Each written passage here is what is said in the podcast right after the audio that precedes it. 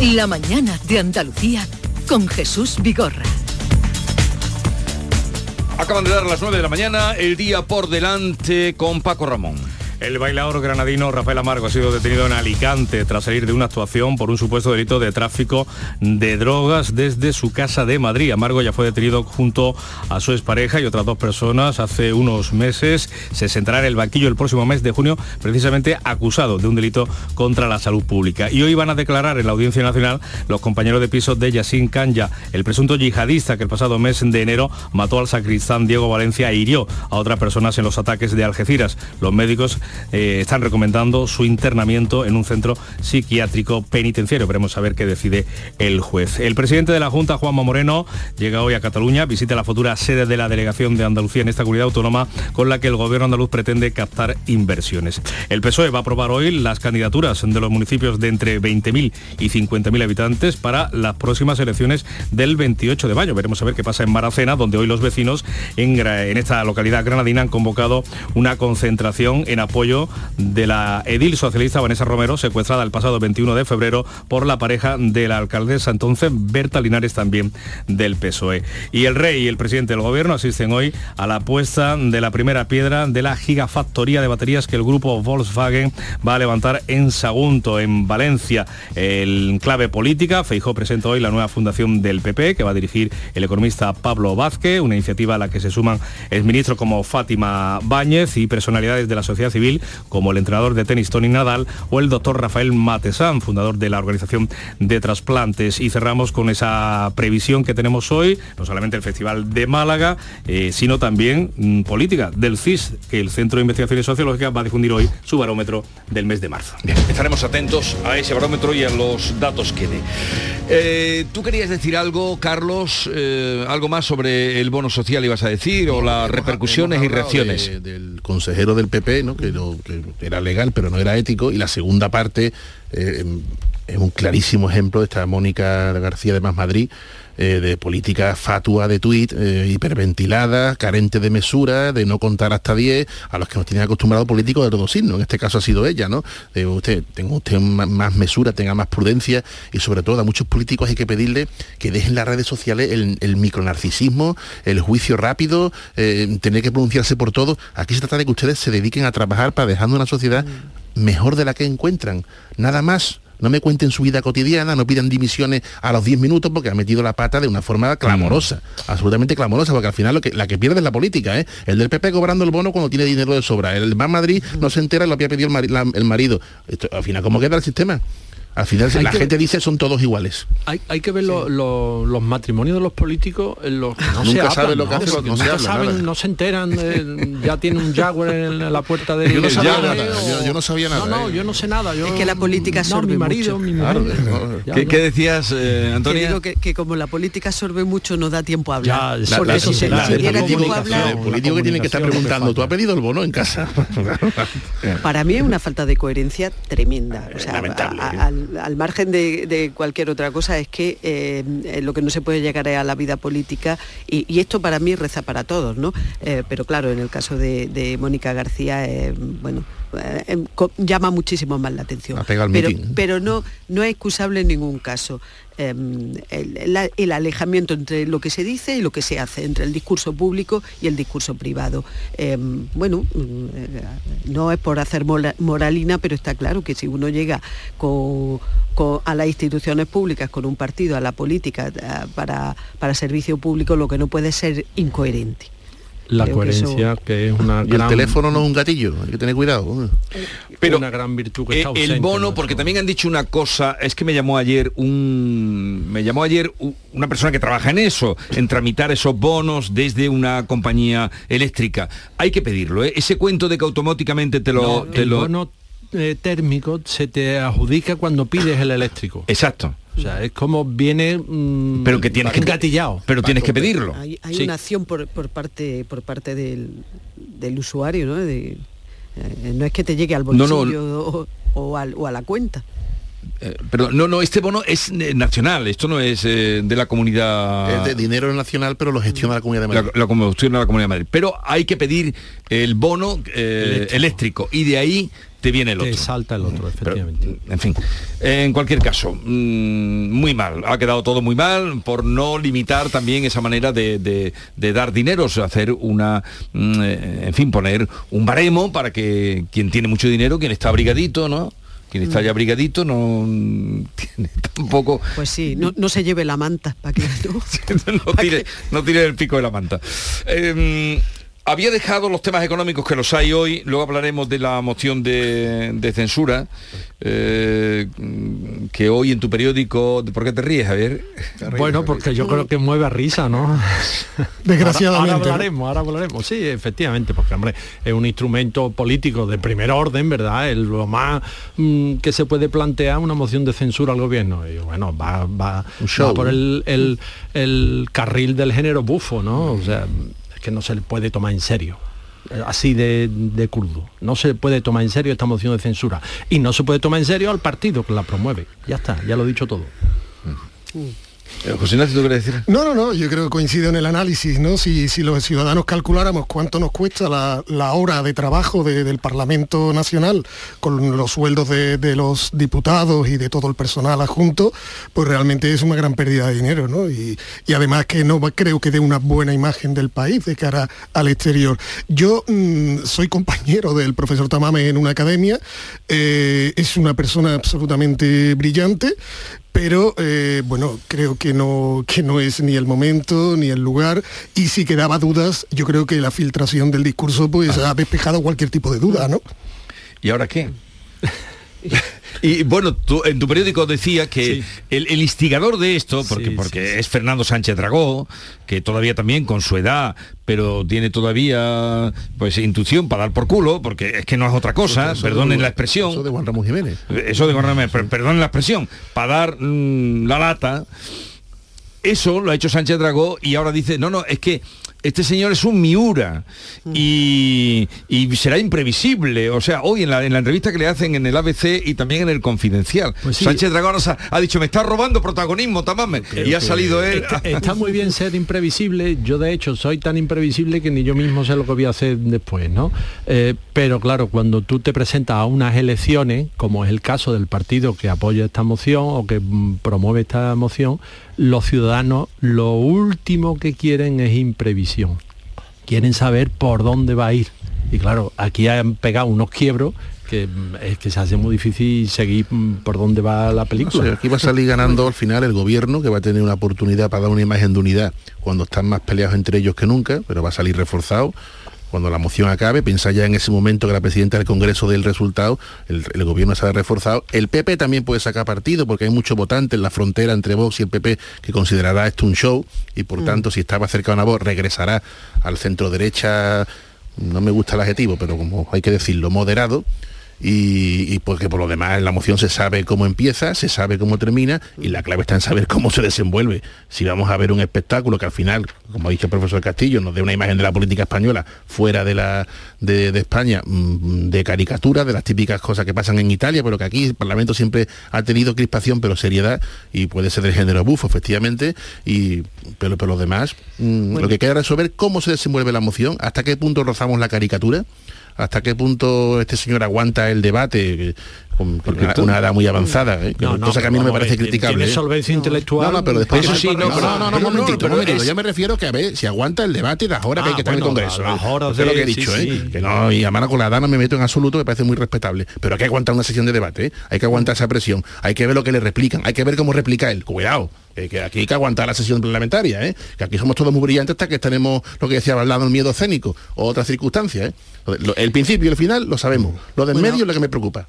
Ha utilizado dos palabras que, son show y espectáculo. Mm, es que eh, la verdad es que yo lo veo exactamente como eso, como esto a lo que vamos a asistir eh, a, una, a una representación, casi a una obra de teatro, porque realmente eh, la moción de censura no tiene eh, vamos, algo que de repente se los astros se den la vuelta ¿no? Eh, y, se alineen, pero mm, no va a ser una moción de censura ah, llamada a ganar, como fue la que la que la que en 2000, eh, la de Pedro Sánchez. La única. Efectivamente la única que, que ha prosperado. Es, decir, esta está llamada a ser una representación eh, en la que, bueno, pues vos necesita estar en el foco porque necesita estar en el foco. Estamos en calendario electoral, lo, llevamos un rato comentando.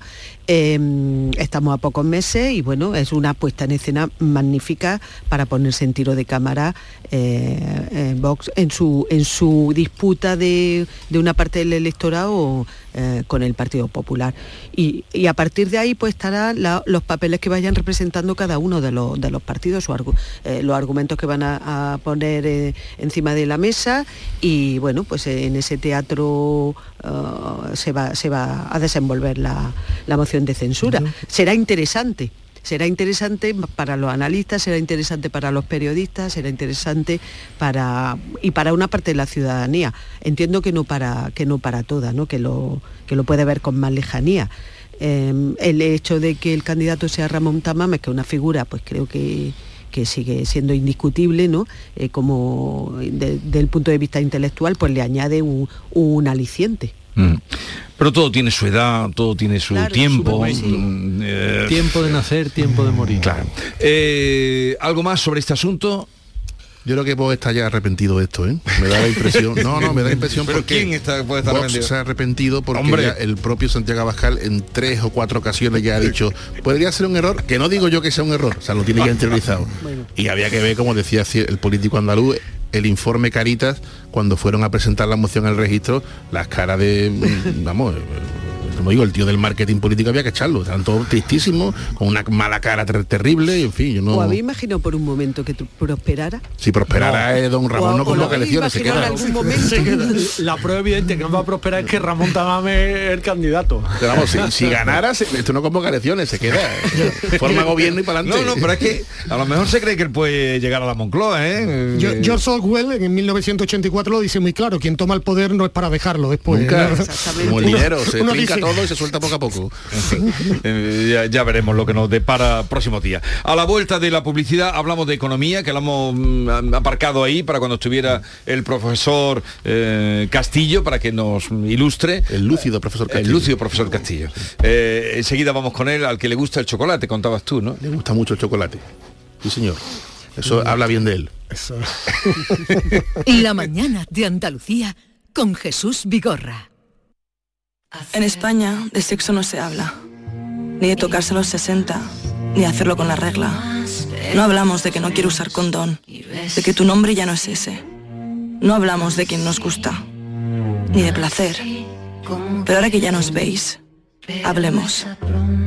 Por una educación sexual para la igualdad. Blanco responsables, Ministerio de Igualdad, Gobierno de España. De primero tenemos cocido completo o bichisua y de segundo merluza en salsa verde o chuletillas con ensalada. Mm, yo tomaré bichisua y merluza. ¿Y usted? Pues yo, yo lo que quiero es decirle que le siento como a un hijo. Vale. Extra Día del Padre de la ONCE. El 19 de marzo, 17 millones de euros. No te quedes sin tu cupón. Cómpralo ya. Extra Día del Padre de la ONCE. Ahora cualquiera quiere ser padre. A todos los que jugáis a la ONCE, bien jugado. Juega responsablemente y solo si eres mayor de edad.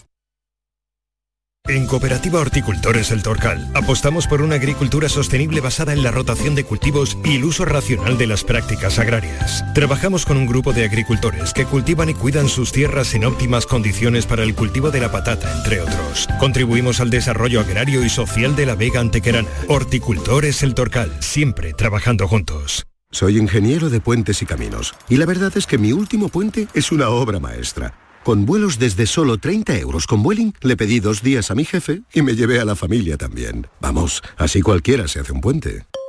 No esperes más y montate tu puente desde solo 30 euros con Vueling. Consulta condiciones en nuestra app.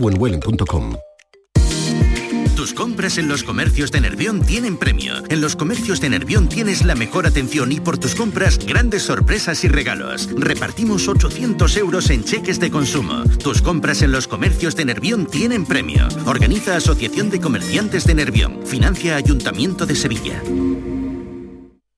Llega el momento más esperado de las letras sevillanas. Del 22 al 26 de marzo, Tomares celebra su decimocuarta Feria del Libro, la primera gran cita literaria del año en España. Cinco días en los que Tomares reúne a los mejores escritores del momento. La gran fiesta del libro, con más de 120 autores, 30 presentaciones, actividades infantiles, librerías y editoriales. Ayuntamiento de Tomares. Tomares como a ti te gusta. Cinco océanos, lo mejor en congelados llega a Sevilla. Precio, calidad, variedad y servicio. Hasta el 9 de abril, pollo entero a 1,90 la unidad. Pescados, mariscos, carnes, verduras, trato personalizado para escoger los congelados que usted necesita. Cinco océanos. Estamos en Triana, Cerro del Águila, Pinomontano, Montequinto y Dos Hermanas. Semana Santa en Sevilla es pasión, aroma, incienso y gastronomía. Este año celebra la Semana Santa con las mejores ofertas. En Sola Rica, del 14 de marzo al 9 de abril, llévate a casa a la lata de filetes de melva en aceite de girasol de la marca Portomar de 900 gramos a 9,50 euros y el kilo de traseros de pollo a 2,25 euros. Esta Semana Santa con Sola Rica, calidad por tradición. Nuestro sueño era llevar nuestro vino a cualquier parte del mundo, de una manera innovadora, y ahora lo estamos haciendo. Somos de la generación de los que sueñan y hacen. Con los fondos de la Unión Europea, miles de sueños como el de Pilar, Francisco y Rocío, de Bodegas Robles, se están haciendo realidad. Entra en plan de recuperación.gov.es y haz el tuyo posible. Gobierno de España.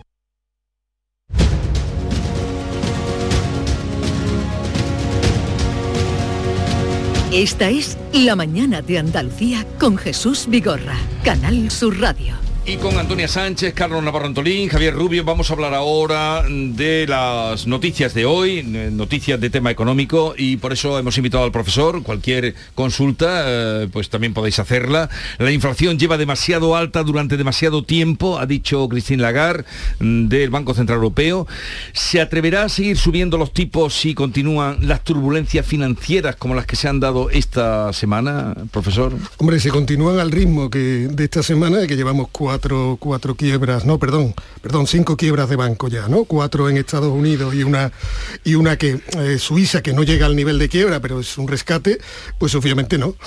Obviamente no, si continúa este ritmo. Lo razonable y lo lógico es que, esto tiene que amainar, ¿no? Porque es, es complicado de gestionar, ¿no?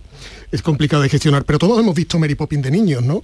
Y nos lo explicaba muy claro, ¿no? Si el pánico bancario era cuando al niño no, le dicen que no, que por favor que deje los dos peniques y él dice que se lo quiere gastar en chucherías y la de al lado escucha que le quitan los dos peniques y acaba sacando el dinero, lo saca la de al lado y a las pocas horas el gran banco británico ha quebrado, ¿no? Eh, porque nuestro dinero no está en los bancos y eso hay que dejarlo claro. Nuestro dinero no está en los bancos. El coeficiente de caja, que es lo que obliga a la parte de, lo que tenemos en las cuentas corrientes, que el banco tiene que mantenerlo en efectivo, en Europa es del 1%. O sea, el 99% de nuestro dinero no está en el banco. Pero también hay que dejar muy claro que el sistema funciona. Eh, y voy a hacer una pregunta muy sencilla eh, a todos los oyentes. ¿Cuántos de ellos han perdido un solo céntimo en sus cuentas en la última crisis financiera?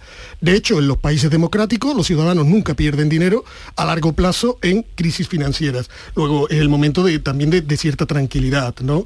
Eh, es verdad que se está viendo un flujo de bancos más pequeños hacia los bancos más grandes, con, el, con la típica lógica económica de que buscar aquellos bancos que sean demasiado grandes para que nadie los deje caer eh, para proteger. Y eso es lo que ha perjudicado pues, la, última quiebra esta de, del First Republic Bank, ¿no? que, han tenido que rescatar ayer por la tarde. ¿no? Pero los bancos europeos y en concreto los bancos españoles, que son los que nos interesa, ¿están suficientemente protegidos o veremos tambalearse alguna entidad? eso es muy difícil de responder. Piense usted que en la última crisis financiera, las quiebras en Estados Unidos empezaron en el 2008, eh, fue Berenstein Stern, después Lehman Brothers. La primera caja que quiebra en, España es un año después, es la caja de Castilla-La Mancha. Otro año después, en el 2010, pues quiebra la segunda, que es una andaluza precisamente, nos acordaremos de ella, Caja Sur, y después ya en el 11 empiezan a quebrar en cascada y en el 12 llega el rescate bancario. Pero las quiebras empezaron en el 2008. Es decir, eh, el tema de la crisis financiera es que incluso si tú las controlas en un momento dado, no hay ninguna garantía de que revivan, porque eh, fundamentalmente se basan en la confianza en la todo, toda economía se basa en la, confianza. Eh, y si la confianza se, pierde, se quiebra, eh, pues eh, bueno, pues surgen estos momentos de, pánico bancario, podríamos llamarlo, ¿no? cualquier pregunta que queráis hacerle al profesor, estáis invitados. la verdad es que tú has dicho antes que... que nunca han perdido su dinero, eh, ¿verdad? Nunca se ha perdido. Nunca. Eh, se ha en las democracias, el- En- de en hecho, las democracias. ciudadanos en democracias consolidadas Porque en incluso el resto del el, mundo. el banco aquel en el tiempo de Ruiz Mateo, el Atlántico, que era suyo, hasta ahí pillaron su dinero. Pero si pierde, si perdemos todos. Pero claro, cuando van al rescate de Bankia, perdemos todo, un poco. Claro, todo... eh, Como se hace con dinero Biden, de todos. Biden dice eh, cuando sale ¿no? en el discurso que es muy parecido al de Mario Draghi o que es muy parecido al de Christine Lagarde ayer después de subir los, tinto- los tipos de interés o el que ha hecho eh, o el que se ha hecho desde el Banco Central suizo, ¿no? Haremos lo que haga falta eh, para bueno pues pasar este problema de, de estabilidad bancaria. Eh, siempre se dice también, pero oiga, no se preocupe usted que esto eh, no va a costar ni un céntimo a los ciudadanos, ¿no? Eso se nos dijo en el rescate bancario. Hemos recuperado un 10% del dinero del rescate bancario. Esa es la, la realidad. El otro 90% pues sí que nos ha costado a todos.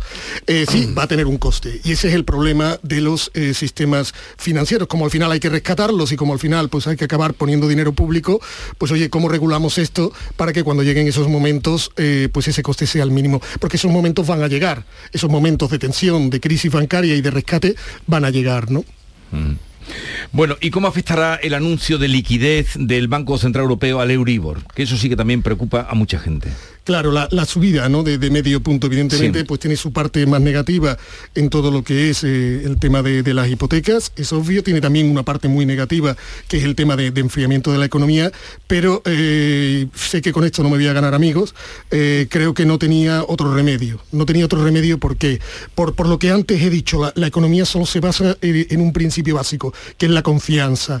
Ellas ya habían anunciado en febrero que iban a subir los tipos de interés para luchar la inflación y eh, los agentes económicos tienen que resultar creíbles. Fíjese usted, cuando, cuando Ferrovial dice que se va, parece que lo que más molestó al gobierno no es que se iba la gran empresa con todo lo que eso arrastra detrás, sino que eh, cuestionaba, cuestionaba pues eh, la estabilidad económica, la seguridad económica de este país. Porque el, el valor que más alto cotiza, más difícil de construir es, es el de la confianza. Entonces, eh, mm, esto tiene su explicación, es un poco técnica, voy a intentar de la forma más pedagógico. Cuando tú luchas contra la tienes que subir los tipos de interés. Si la gente confía en ti, tienes que subirlo mucho menos que si no confía en ti. De hecho, cuando se luchó en los años 80, como no se confiaban los bancos centrales, hubo que subir muchísimo los tipos de interés. Ahora, no subiéndolos tanto, ya hemos conseguido eh, reducir en una parte significativa la inflación. Si la Reserva Federal hubiera dicho, bueno, me ha entrado miedo, ahora no voy a subir este medio punto, pues posiblemente se hubiera tenido un efecto muy perverso sobre la inflación. Ahora, ahora, dicho esto, eh, a partir de ahora la Reserva, eh, el Banco Central Europeo y la Reserva Federal tienen que repensarse mucho esa subida e ir a, a- niveles mucho más pequeños o incluso posponer alguna de ellas. Ese es mi consejo. Eh, una pregunta me gustaría hacerle. Hemos aprendido la lección de la crisis de 2008 y me refiero a los bancos se hartaron de dar dinero, se daban préstamo casi sin pedirlo, cuando compraba una hipoteca y debes usted además el crédito para los muebles y además no tiene por qué renunciar a seguir veraneando, te daban todo, pero también nosotros pedíamos y muchos pedíamos y a lo mejor no debíamos pedir. Esto es como lo del bono que hemos hablado antes, mire usted, este bono está para gente necesitada, usted no debe pedirlo, ¿no? Hemos aprendido esa lección porque ahí también hemos hablado de confianza, de estabilidad, pero también una parte de educación, ¿no? La gente se acostumbró a vivir a un nivel mayor del que le correspondía, porque también el banco le decía que era posible, y al final todo estalló, y se vivieron, todos hemos conocido casos de auténtica tragedia. Arquitectos que acabaron en el volante del taxi en el mejor de los casos, periodistas expulsados del sistema que no van a conocer más plantilla que la de los zapatos, en fin, fue un desastre, fue una auténtica tragedia. Eh, ¿Eso lo hemos aprendido los bancos y los Em, ciudadanos? Parece eh, quizás la, la quiebra, ya, ya digo, ¿no? Son pues cuatro bancos norteamericanos los que han quebrado en, eh, en los últimos diez días, nos demuestra que, que en general hemos aprendido poco, pero poco, sobre todo no tanto los ciudadanos, sino los gobiernos, ¿no? Tras, tras la crisis eh, financiera, pues los gobiernos, empezando por el norteamericano, fue la llamada ley Dodd-Frank, pues lo que hacen es intentar regular un poco mejor el sistema financiero, poniéndole una serie de obligaciones a aquellos bancos por encima de 50.000 millones. Eh, al poco tiempo, como las cosas van relativamente bien, pues eh, el señor Donald Trump decide quitar ese tipo de regulación y subir a más de 250 mil millones, dejando pues este tipo de bancos grandes por encima, bueno, grandes, gigantescos, pero no sistémicos, no digamos los top, dejándolos eh, fuera, porque por ejemplo una de las cosas que le obligaba es tener un plan de evacuación, un plan de emergencia por si pasaba. Cuando usted tenga problemas de liquidez, que antes o después los tendrá, ya sea ahora o dentro de 100 años, ¿qué va a hacer usted? Pues tiene que tener un manual anual, eh, estilo, pues bueno, pues si estás en el barco, ¿qué pasa si suena la, el sonido de emergencia, ¿no? Pues eso se les quitó, eso se les quitó, ¿no? Bueno, y en el fondo eh, lo que le preguntaba sobre el Euribor es posible que siga subiendo, ¿no? Es posible que siga subiendo, pero lo que ahora mismo descuenta el mercado no es muy distinto que la última vez que me lo preguntaste en enero, ¿no? Mm. Es decir, eh, que, no- que se quede en torno al 4% eh, y que no, incluso que no llegara este año, podría quedarse en el 3,75, porque aunque lo supere, aunque lo supere, lo razonable es que para finales de año o principio del que viene incluso haya bajadas. Es decir, aunque lo supere a corto plazo, eh, la idea es que eh, no debería de mantenerse mucho tiempo ahí. La situación tiene que ver em, con, con el tema de los bancos. ¿Por qué tiene que ver con el tema de los bancos? Porque hay muchos bancos con, con- con excesos de liquidez, porque el negocio de un banco es prestar dinero. Y se lo va a prestar sí o sí a alguien. Ese alguien pueden ser los particulares, como decía Carlos, o pueden ser eh, las empresas, lo cual es mm, completamente necesario para la economía, si no, no creceríamos, o pueden ser los gobiernos. En el caso del Silicon Valley se lo prestaba al gobierno norteamericano. Fíjese usted, qué cosa más segura, ¿no? Comprar bonos del gobierno norteamericano a 10 años a priori, hubiéramos dicho todos los que estamos sentados aquí. Pues ha resultado ser una malísima inversión por la subida de tipos de interés. ¿Por qué ha sido una malísima eh, y una malísima inversión? Porque al subir los tipos de interés, el precio de los bonos antiguos, que son papeles que dicen que te van a pagar un tipo de interés, como ese papel dice que te van a pagar un tipo de interés menor que el que ha subido, pues ahora vale mucho menos dinero. En el momento en que los clientes, que en este caso eran clientes de tecnológica, empiezan a decir, oye, necesito de mi dinero porque como bien sabes, el año pasado me ha ido muy mal. El año pasado fue un desastre, un, un desastre para las tecnológicas, ¿no? Llegaron algunas a perder un 50, un 60% en bolsa. Necesito que me devuelvas parte de mi dinero. El banco tiene que vender esos bonos, esos bonos han perdido dinero y no tiene para devolver. Entonces, eh, es muy difícil, es muy difícil la gestión bancaria. Ahora hay mucho, oye, es que estos gestionaban fatal, los riesgos los tenían concentrados. Bueno, pues eh, el banco que está para prestar dinero y lo va a prestar a quien lo pida, a quien lo pida. Y si en- además allí no tenía suficientes particulares ni suficientes empresas, porque las empresas tecnológicas no se financian con créditos bancarios, sino por rondas de financiación, como todos sabemos, con las empresas estas de Venture Capital, pues al final acaba prestándole dinero al gobierno norteamericano, que a priori cualquiera de nosotros diríamos... Lo "Oye, más seguro, claro. lo más seguro". No, no, no, es que estaba con, con la, la concentración de riesgo, claro, y estaba pensando aquí en España, ¿verdad? En nuestro sistema bancario que concentró todo el riesgo en el sector inmobiliario y cuando vinieron mal dadas las cosas eh, en el mercado inmobiliario, pues cayeron como naipes. ¿no? Y en esta semana de tanta movida, profesor, ¿quién ha ganado? ¿Y quién ha perdido? Porque digo yo, con este movimiento de... Siempre de- gana alguien, Jesús. Siempre de- y alguien que palma, ¿no?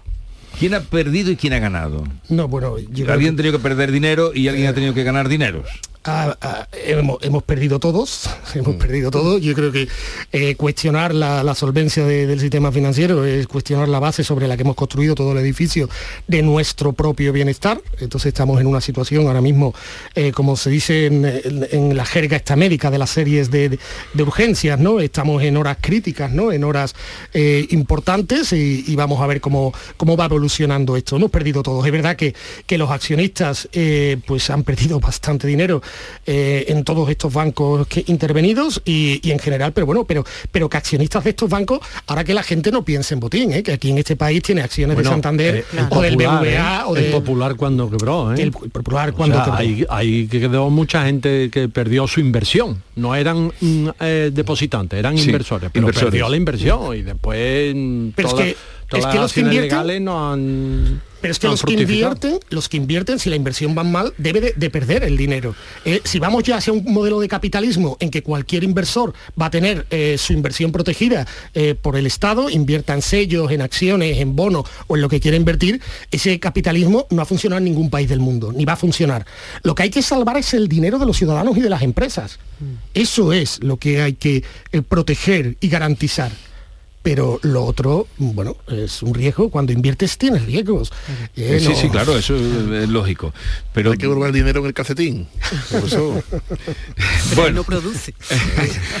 Oye, vamos a dejarlo ya, no sin antes, estamos en tiempo de cuaresma y en los, los coloquios ¿no? de cuaresma o encuentro de cuaresma que se están celebrando en la Fundación Cajasol, hoy tienes... eh, Hoy tenemos cita importante. cita A las importante a las siete- 7 de la a las tarde. 7 de la tarde ¿Estás tú con quién? Tendremos una tertulia con don Antonio Pelayo, el corresponsal en el Vaticano de Antena 3 desde hace muchísimos años y el agregado eclesiástico de la Embajada de España ante la Santa Sede y probablemente el español que mejor conoce a los tres últimos papas, ¿no? Y una persona de una conversación interesantísima, cubrió los cónclaves del año 78, los dos que hubo, por la muerte repentina de Juan Pablo I, ha viajado, ha hecho todos los viajes con Juan Pablo II, ha tratado a siete embajadores de España ante la Santa Sede y vamos a tener la oportunidad de charlar con él un rato. ¿Y de qué vas a hablar? Pues vamos a hablar de los 10 años del pontificado de, de Francisco, de su, de su conocimiento directísimo de Juan Pablo II, de la evolución de la Iglesia, de cómo este Papa pues, está ejerciendo un gobierno mucho mayor y más directo que los anteriores, de bueno, de su apuesta por las periferias, ¿no? que este Papa pues, no está yendo a grandes naciones, sino Está yendo, por ejemplo, a Siria, tiene previsto ir a Mongolia, tiene un pontificado muy marcado con unas líneas muy, muy distintas a los anteriores. También vamos a hablar del libro, por ejemplo, del secretario de, de, de Ratzinger, que causó tanta polémica. Hablaremos de todo. Y algo caerá de, de cofradías, por supuesto, y de religiosidad popular. Bueno, pues eh, eso también tiene que algo que ver con lo de con lo de Suiza, ¿no? Con lo del Credit Suisse, ¿no? Porque en el Vaticano Ah. eh, la guardia es la guardia No, suiza. no, creí que iba a sacar el banco ambrosiano. No, no, no, yo no, pensaba no, lo mismo que no, Javier, No, no. No, no, no, no, no, no, no. Eh, eso tiene mucho que ver porque, como bien sabéis, lo- los suizos se especializaron en ser los mercenarios de Europa Mm. eh, durante la Edad Media. El, el reducto que queda hoy en día es precisamente el de la Guardia Vaticana por proteger los tesoros eh, y a las monarquías europeas. Y llegó un momento que dijeron, oye, qué mejor eh, sitio para protegerlo que aquí en Suiza, los bancos suizos, ¿no? Eh, Claro, era el, Banco Suizo donde se Bueno, suponía que estaba... Todavía sigue existiendo sí, la, la- la marca bancaria de los Fugger, que para nosotros son los Fúcares, ¿verdad? Mm, que eran los que le prestaban el dinero a la monarquía hispana en tiempo de los Austrias. Y todavía sigue funcionando y vas por... Y eh, hay eh, Casa de los Fúcares, Palacio Sí, de los Fúcares, sí, existe sí, aquí en, en- claro que en las claro ciudades nobles. aquí lo estudió perfectamente Ramón Carande, ¿no? En su libro canónico de, de, de los banqueros de Carlos V. A las 7 de la tarde, ¿eh, Jesús. Sí, lo hemos dicho, a las 7 de la tarde. a las 7 de la tarde. en la Fundación Cajasol. Por cierto, quedé el otro día en que hablaríamos del puente, pero hoy ya no tengo tiempo, Bueno. porque el otro hiciste, hicisteis una portada magnífica Sí, el sí, miércoles sí, sí, sí, del sí. puente del Centenario, que muchos andaluces conocen, eh, que se retrasa ocho años, eh, ocho meses, Meses, meses, meses. ocho meses eh, la Sí, terminación. Han, han cambiado el proyecto con menos acero y entonces que, mm, bueno... eh, Es por el acero. Sí, pero por una cuestión de precios del acero internacional. Sí, sí. Y entonces, todo pues, al final es economía, ¿eh? Claro, todo. Todo es economía. Otro día porque eh, Javier Rubio es experto en, en puente y es el que más, no- más nos enseña, Ya más sabe sobre puente. Ya se acabó, ¿qué quieres? Bueno, pues nada. ¿Qué quieres continuar? Tengo otro, otras citas, Carlos. Pues nada, que usted mande. Yo sí- ¿Dónde vas ahora? Al periódico a trabajar. Y Javier, ¿tú tienes trabajo este fin de Sí. semana o no? Sí, sí, también, también. ¿Y tú, Antonia? Pues yo me voy a otro rincón de Andalucía que me encanta, que es el puerto de Santa María. Anda, anda. Qué bien. Eh, que tengáis un buen fin de semana. Profesor José Ignacio Castillo, igualmente gracias por la visita. Gracias a vosotros. Adiós. 9.33 minutos de la mañana, sigue la mañana en Andalucía.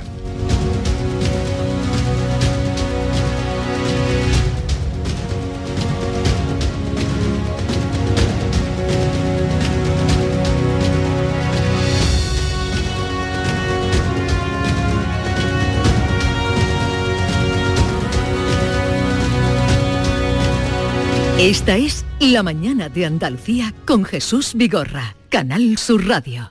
En España de sexo no se habla, ni de tocarse los 60, ni de hacerlo con la regla.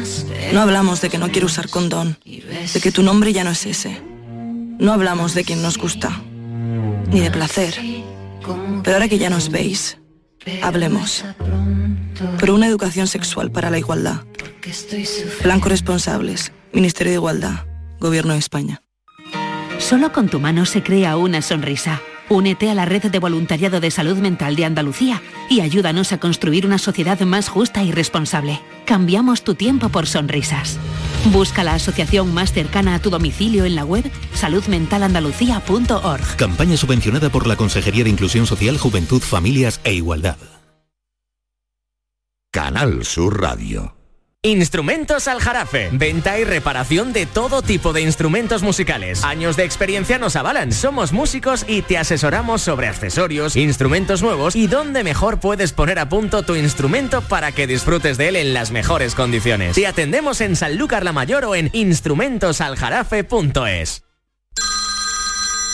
Dime, escúchame, ¿dónde quedamos para comer? Pues estuvimos el otro día en el barrio de Santa Cruz por salir por el centro y no veas cómo comimos en la hostería del Laurel. Te voy a dar una pinceladita. Una chacina en condiciones con un jamón bueno. La ensalada de tronco de bonito espectacular. Pescadito frito, pero bien frito. Las croquetas caseras del chef. Pero vamos, que lo tengo claro. Dentro de la hostería, tranquilo y bien atendido de sevillanas maneras. Ea, pues ya me has liado. Voy a reservar en el 954 220295 que ya vamos tarde. Recuerda, Postería del Laurel, Plaza de los Venerables, Barrio de Santa Cruz. San Gonzalo, tu barrio, tu mercado. Da vida a tu barrio comprando en el mercado de San Gonzalo. Hemos preparado para ti grandes sorpresas y regalos. Repartimos mil euros en cheques de consumo. San Gonzalo, tu barrio, tu mercado. Organiza Mercado de San Gonzalo, financia Ayuntamiento de Sevilla. Sigue la corriente del río. Navega en la inmensidad del océano. Adéntrate en la jungla. Descubre lo desconocido. Sumérgete en un mundo de medusas. Rodéate de peces tropicales y echa raíces en el manglar. Ya estás conectado. Déjate abrazar por el mar. acuariosevilla.es Llega el momento más esperado de las letras sevillanas. Del 22 al 26 de marzo, Tomares celebra su decimocuarta Feria del Libro, la primera gran cita literaria del año en España. Cinco días en los que Tomares reúne a los mejores escritores del momento. La gran fiesta del libro, con más de 120 autores, 30 presentaciones, actividades infantiles, librerías y editoriales. Ayuntamiento de Tomares. Tomares como a ti te gusta. Vete a dormir con una sonrisa, con el show del comandante Lara. El humor más travieso, los invitados más divertidos, las mejores versiones musicales de Calambre. Yuyu, Abraham, Sevilla, el niño de Luquelele, yo qué sé, a ver dónde lo metemos todo. El show del comandante Lara. Los domingos en la medianoche en Canal Sur Radio. Más Andalucía, más Canal Sur Radio. Esta es La mañana de Andalucía con Jesús Vigorra, Canal Sur Radio.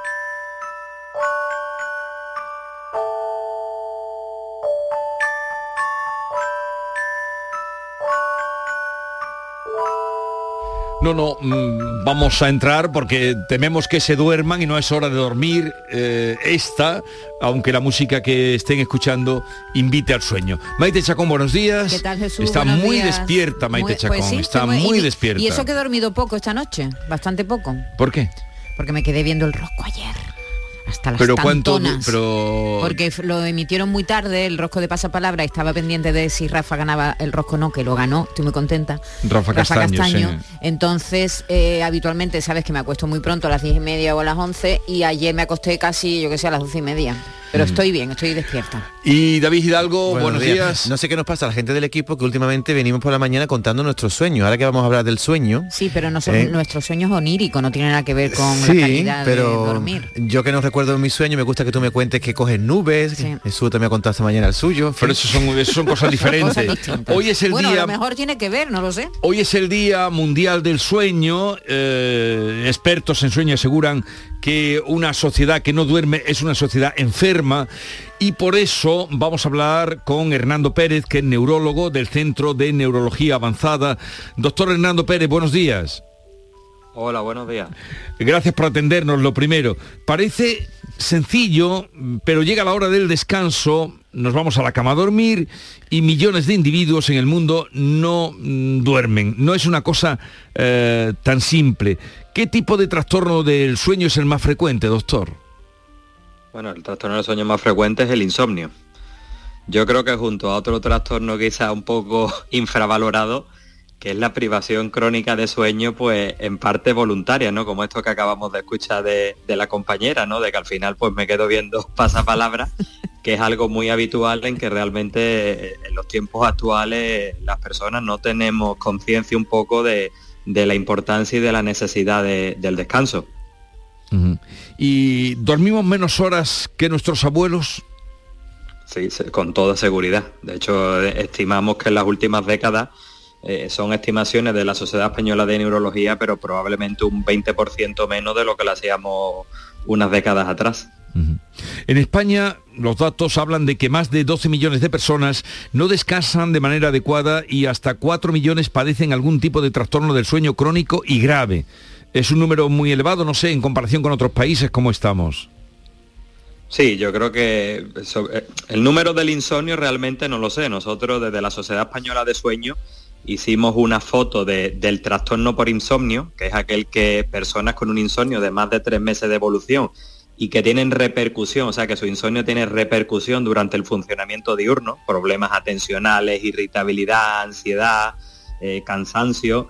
Y eh, prepandemia ya teníamos unas cifras de torno a un 14%, o sea, eh, probablemente son cifras más altas que en otras sociedades, también condicionados quizá, como decimos, por nuestro estilo de vida, ¿no? De, la sociabilización a- a- hasta horas un poco más, más tardías, de cenas tardías, también un poco estamos en un, eh, eh, en un espacio donde la luminosidad en verano pues eh, anochece tardíamente y sobre todo el gran problema no es el trastorno de insomnio, sino lo mal que abordamos ese insomnio y las cifras tan tremendas de, de- de medicamentos un poco hipnóticos sedantes como son las benzodiazepinas que consumimos en España, que ahí sí que tenemos claro que los datos son, son alarmantes y muy superiores a otros países. Somos los, los campeones, ¿no? En, consumo de ese tipo de fármacos, doctor. ¿Y por qué se tarda tanto en acudir a un especialista, a alguien que nos ayude cuando tenemos trastornos del sueño? Yo no sé si tienen, han calibrado ustedes, saben la cantidad de tiempo que se tarda, los años que tarda alguien en, en acudir a un doctor para que le ayude a-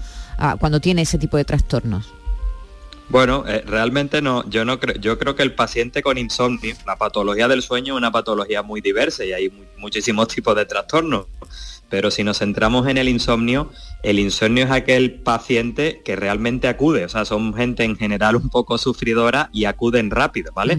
Con respecto a otros trastornos de sueño, por ejemplo, una narcolepsia, pues a lo mejor hay demoras diagnósticas de 20 años. Y ¿vale? la, o la apnea, por problema no el- ejemplo, ¿no? O la apnea. Sí, sí.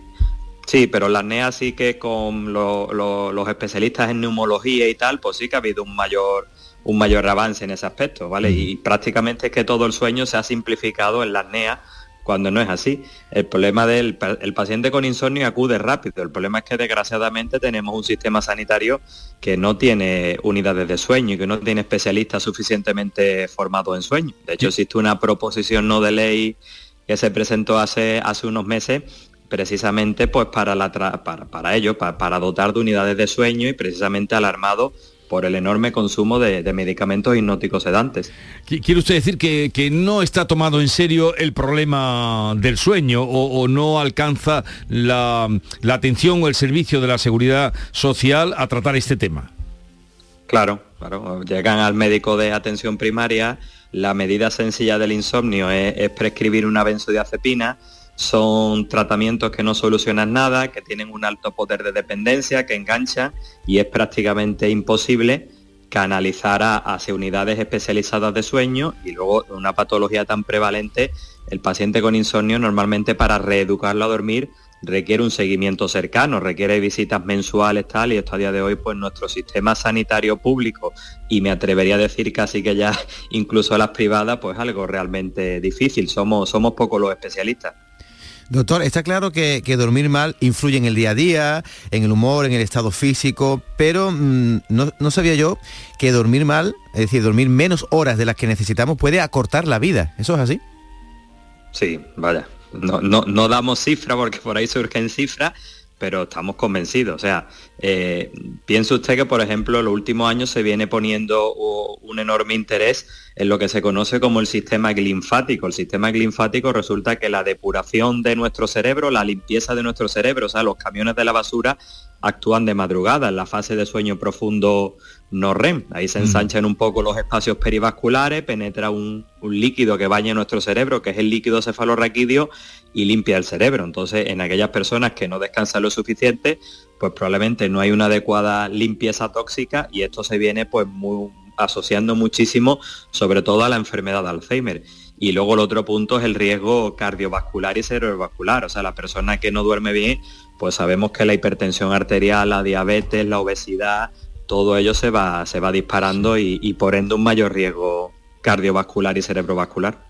Cuando habla, doctor, de dormir bien, eh, ¿puede concretar el número de horas o sueño mm, ininterrumpido?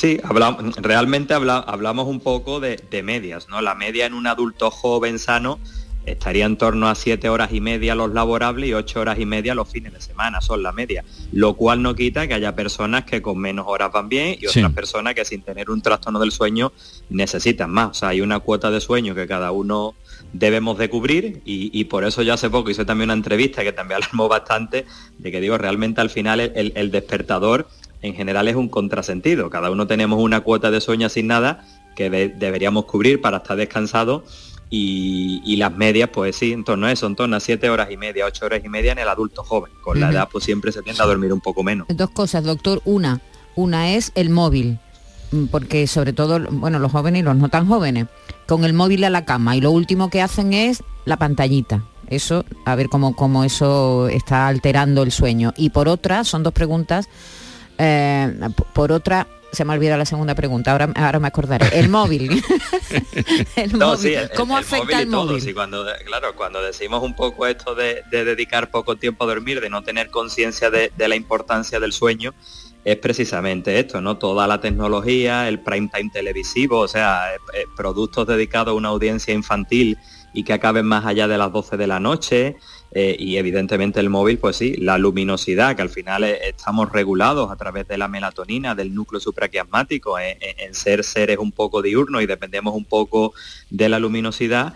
Y luego al final que si tú estás chateando o, o, estás discutiendo a través de un móvil, evidentemente eso te lo vas a llevar a la cama. Entonces, una desconexión tecnológica un par de horas antes de, del descanso sería deseable. Fundamental, ya me he acordado de la segunda, es que como no he dormido bien, tengo con la cabeza un poquito malita. la segunda es que he dejado de usar el reloj ese que monitoriza el sueño porque me da miedo, doctor. Porque me dice, ha dormido cinco horas y media y sol profunda 20 minutos. Pero esto, esto como, ¿me puedo fiar de eso? ¿Nos podemos fiar de esos relojes? Que no, no, no, no.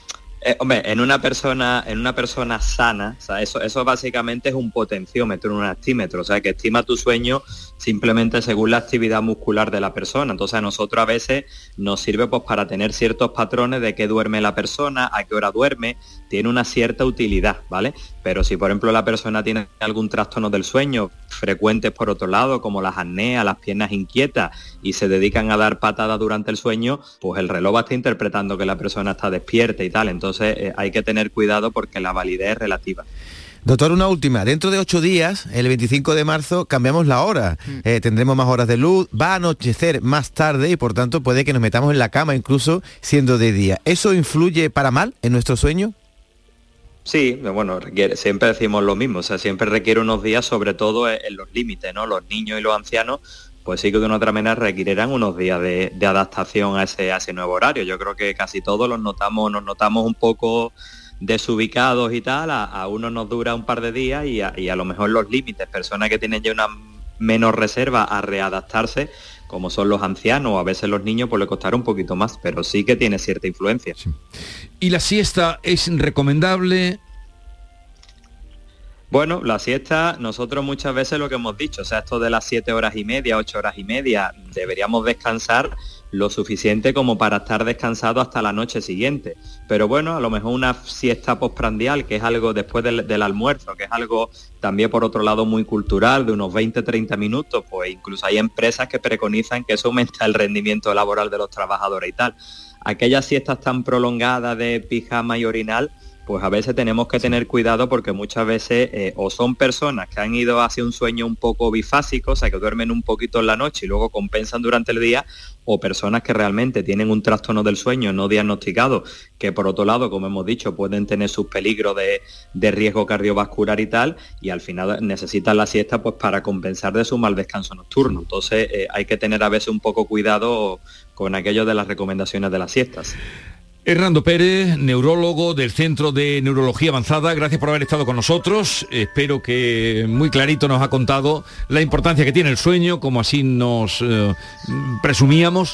Y nada, que la gente duerma bien y usted también. Doctor, gracias por Nada, atendernos. pues muchas gracias. Adiós, Gracias, buenos días. Adiós, adiós. Esta es La mañana de Andalucía con Jesús Vigorra, Canal Sur Radio. Adela tiene 85 años y vive sola en casa. Pero no está sola. Cada semana recibe la visita del personal de un centro público de atención domiciliaria para comprobar cómo se encuentra o si necesita cualquier tipo de ayuda en el día a día. Además, revisan que su pulsador de emergencia funcione sin problemas, lo que le permite vivir con mucha tranquilidad. No es magia, son tus impuestos. Agencia Tributaria, Ministerio de Hacienda y Función Pública, Gobierno de España. Canal Sur Radio.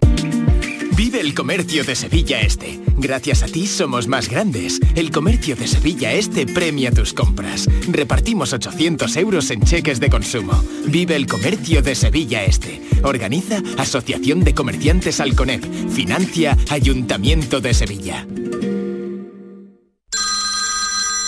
Dime, escúchame, ¿dónde quedamos para comer? Pues estuvimos el otro día en el barrio de Santa Cruz por salir por el centro y no veas cómo comimos en la hostería del Laurel. Te voy a dar una pinceladita. Una chacina en condiciones con un jamón bueno. La ensalada de tronco de bonito espectacular. Pescadito frito, pero bien frito. Las croquetas caseras del chef. Pero vamos, que lo tengo claro. Dentro de la hostería, tranquilos y bien atendidos de sevillanas maneras.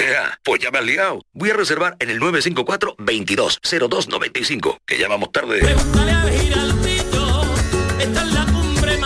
Recuerda, Hostería del Laurel, Plaza de los Venerables, Barrio de Santa Cruz. Desde 1986 hemos recorrido un largo camino, un camino de mejoras y superación, donde Sevilla no ha dejado de crecer y creer en sí misma, con Lipasam siempre a su lado, porque el futuro es un camino que solo podemos hacer juntos. Cumple tu parte. Lipasam, Ayuntamiento de Sevilla.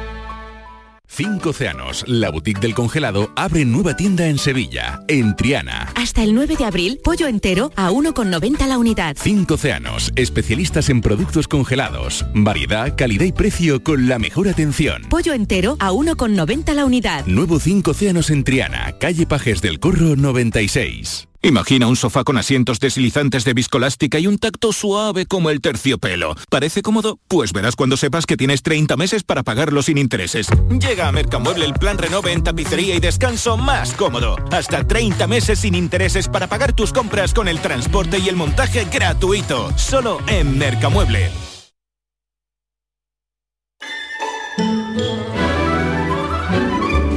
Esta es La mañana de Andalucía con Jesús Vigorra, Canal Sur Radio. Ponme un poquito de música.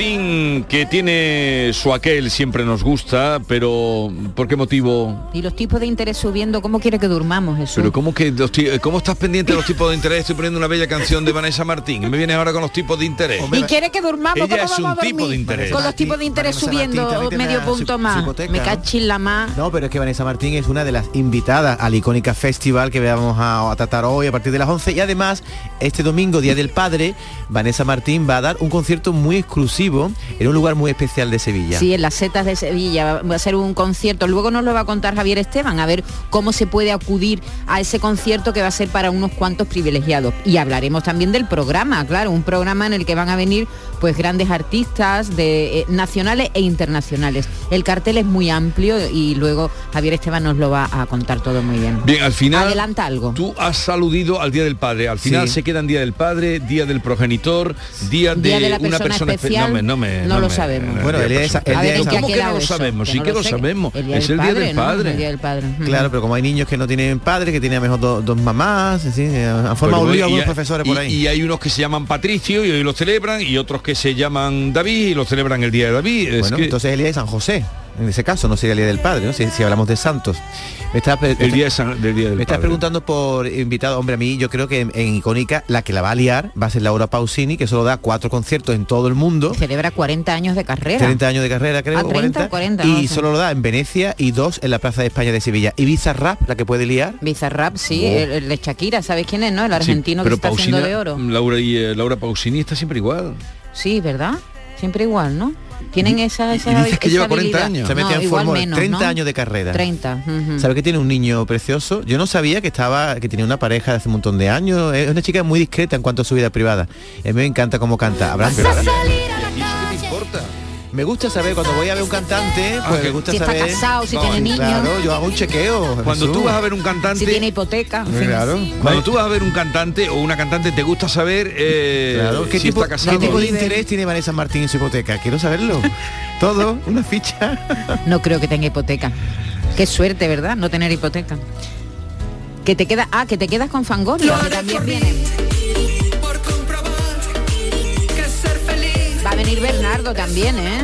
No nos olvidemos de él, que se ¿dónde, enfada. ¿Dónde nos quiere llevar hoy? De, él, él de Cuaresma, tú sabes. Nos va a contar cosas curiosas hoy de la Semana Santa de toda Andalucía. Y vamos a terminar el programa con Alba Molina, con Pepe Rivero, eh, porque se han juntado, eh, Pepe Rivero es un cubano, un músico cubano De jazz. de jazz fantástico, se han juntado en un nuevo proyecto y lo que han hecho ha sido grabar en un día muy concreto, en una sala en Madrid, el repertorio de Lola y Manuel, de los Ya. padres de Alba Molina, y hoy vamos a ver el resultado, vamos Pero a ella, oír el resultado. ella hizo ya ese repertorio. Sí, un disco precioso. ¿Con quién hizo? No quiero decir el nombre para no equivocarme, Yo porque tampoco, tengo dos. no me mires. Tengo dos. Es que cuando él no se quiere equivocar, me Ayúdame. mira a mí para que yo me equivoque. Mejor callar.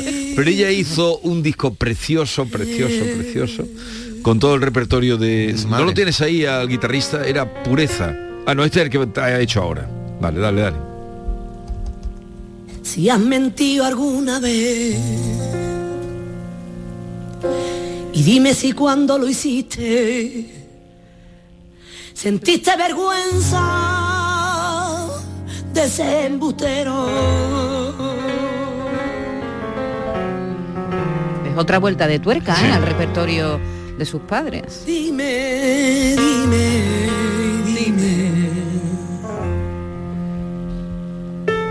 Si has odiado alguna vez. A quien hiciste creer un cariño de verdad. Dime. Fue con Joselito Acedo. Es que yo tenía otro nombre de otro guitarrista, fue con Joselito Acedo que hizo, le llamó igual, todo es de color. Fue el primero. Este ah, eh, elige otras canciones de, de su padre, cantadas por su madre y creadas por ese increíble patriarca, ¿eh? que era Manuel. Que te llama Barbeito, dice que cuando le... Ah, perfecto, voy con él, voy con él. Se va Sánchez Gordillo de la política. El que fuera legendario y perenne alcalde de Marinaleda, desde que llegó la democracia ha dicho que ahora no volverá a presentarse. Dice adiós. Y García Barbeito le dice, buen viaje. Querido Antonio, te escuchamos. Muy buenos días, querido Jesús Vigorra. Perversos de Sánchez Gordillo. Se nos va Sánchez Gordillo. Dice que no se presenta. Y yo aquí con estos pelos, eh, o mejor, con la alopecia. Son 44 años mandando en Marinaleda. 36 estuvo Franco y Castro casi 60. Se ve que los populistas o dictadores, los mendas, andan bien de partidarios y bien de naturaleza. Cierto es que Sánchez Gordillo mandó con las papeletas. pero instalando en su pueblo un régimen de ultraizquierda en el que si se movían se quedaban más bien fuera del aparato y de todo lo que Juan Manuel quisiera. Planeaba la autarquía por las lindes de la sierra. Si no está Juan Manuel, nada es posible, compañera. Filtro de toda gestión, árbitro de las tareas, supervisor de minucias, azote de la derecha y llegando con los suyos a ocupar tierras y tierras y a levantar un imperio que al régimen mantuviera. O bien ocupar chalés y posar a pierna suelta en tumbonas del jardín, jugar a rico envenena aunque suden comunismo, incluso a la bandolera robar en supermercados con carros de cuatro ruedas, Luis de Vargas de los Rojos y caudillo de la gleba. Y a esta hora me pregunto, ¿qué pasa en Marinaleda? ¿Hay fiesta por este adiós o duelo porque se ausenta? Amigo de dictadores que la libertad no aceptan, barba de Castro y el puño levantado en plan de guerra. Camisa a cuadros, cufilla, pose, dicen que apariencia. Libertad la que yo diga, democracia, fuerza extrema. Ejerce tu voluntad, pero que yo lo consienta. Y no olvides que en mi mano está el pan de tu despensa. En fin, que Sánchez Gordillo esta vez no se presenta. Y yo, que de él no tengo ni malas ni cosas buenas, ni pienso ponerme luto ni celebrarlo con fiesta, por más que me guste ver cuando un extremo 小李啊